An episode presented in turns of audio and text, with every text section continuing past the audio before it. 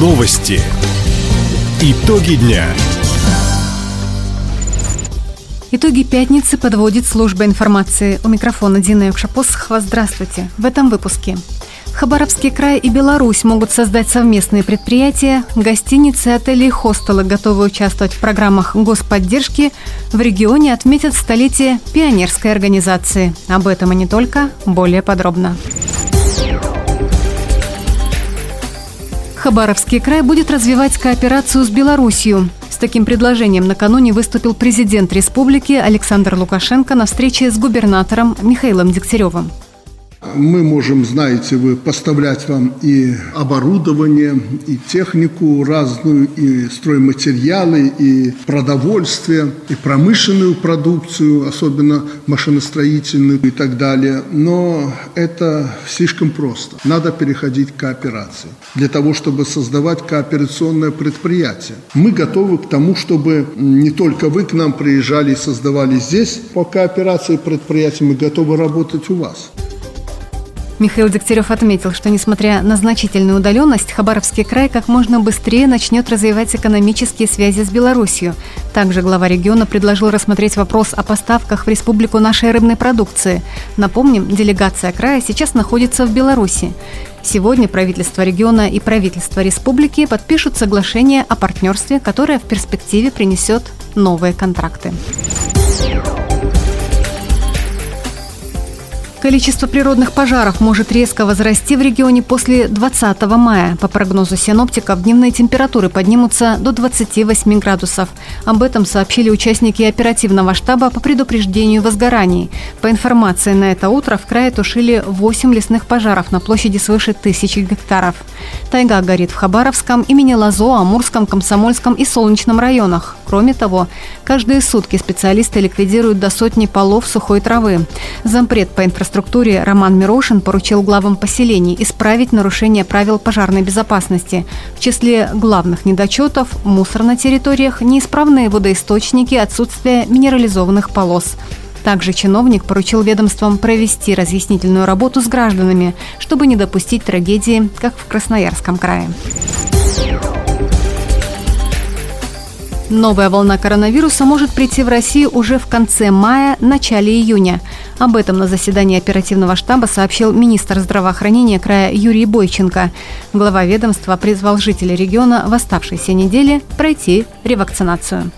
С учетом того, что мы ожидаем по последней информации и Минздрава, и Роспотребнадзора, и научных наших публикаций, что приходит новый штамм BA4, BA5, взамен BA2, конечно же, основной механизм для всех руководителей, я хотел бы еще раз обратить внимание и мотивировать всех людей на ревакцинацию. Даже тех, которые переболели, надо посмотреть по срокам и ревакцинироваться, чтобы не было у нас очередной вспышки. Отметим, сегодня коллективный иммунитет в регионе снизился до показателя 50%. Между тем, Хабаровский край получил 100 тысяч экспресс-тестов на коронавирус. Это позволит обследовать всех пациентов, которые попадают в стационар. Более сотни гостиниц края прошли обязательную классификацию и подтвердили свою звездность. В специальном реестре уже 117 мест проживания туристов. Компании получили свидетельство и теперь обязаны гарантировать гостям заявленный уровень сервиса и качество услуг. Об этом напомнила министр туризма края Екатерина Понтус. Когда мы говорим о развитии туризма, мы, естественно, понимаем под этим развитие инфраструктуры и качество предоставляемых услуг. Свидетельство о классификации отелей, хостелов, гостиниц дает своего рода уверенность туристам в том качестве, которое заявлен там, в той самой звездности.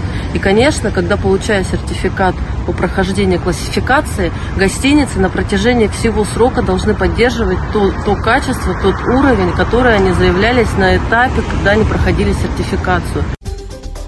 В Министерстве туризма также подчеркнули, что классификация важна не только для туристов, но и для владельцев гостиниц. Документ, который действует в течение трех лет, дает право участвовать в программах господдержки. Хабаровск стал одним из лидеров на Дальнем Востоке по распространению пушкинской карты. Об этом рассказала сегодня заместитель министра культуры России Ольга Ярилова. По ее словам, в регионе более 40 тысяч молодых людей решили принять участие в программе. При этом чаще всего подростки выбирают походы в театр. Также замминистра отметила, что наш край ставит рекорды и по количеству партнеров-участников. Порядка 30% учреждений уже подключились. Это очень неплохой процент. Не так просто подключиться к Пушкинской карте. Нужно модернизировать свое оборудование, нужно договориться со всеми участниками этого процесса, потому что мы все очень контролируем. И продажу билета, и как они проданы, эти билеты, и на телемероприятии эти билеты проданы. Поэтому динамика очень хорошая, подключение учреждений культуры. Интерес огромный, и по количеству проданных билетов вот здесь, среди Дальнего Востока, Хабаровск, абсолютный абсолютный, лидер. Напомним, Пушкинская карта – это совместный проект Минцифры и Минкульта. Он позволяет молодым людям в возрасте от 14 до 22 лет бесплатно посещать музеи, театры, кинотеатры, выставки, филармонии и другие учреждения культуры. Лимит карты – 5000 рублей. Средства на эту программу выделяют из федерального бюджета. Столетию пионерской организации в нашем крае 19 мая откроется однодневная смена пенсионерского лагеря. Ее организовали специалисты Дальневосточного института содействия общественному развитию. Что ждет людей пенсионного возраста в этом необычном проекте, нам рассказала представитель некоммерческой организации Наталья Москвина.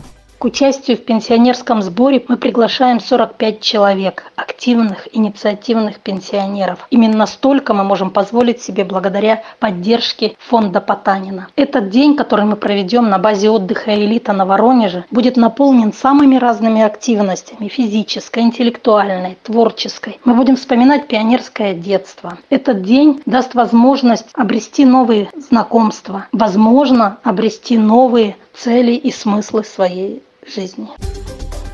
Дальневосточный институт содействия общественному развитию работает с людьми старшего поколения уже более 7 лет. За это время в селах и городах края прошли обучение компьютерной и финансовой грамотности и посетили творческие мастер-классы сотни пенсионеров. Прием заявок на участие в пенсионерских сборах завершится уже в эти выходные. Уточнить информацию можно по телефону 8 914 540 52 39. Таковы итоги пятницы. У микрофона была Дина Якшапосхова. Всего доброго и до встречи в эфире. Радио «Восток России». Телефон службы новостей 420282.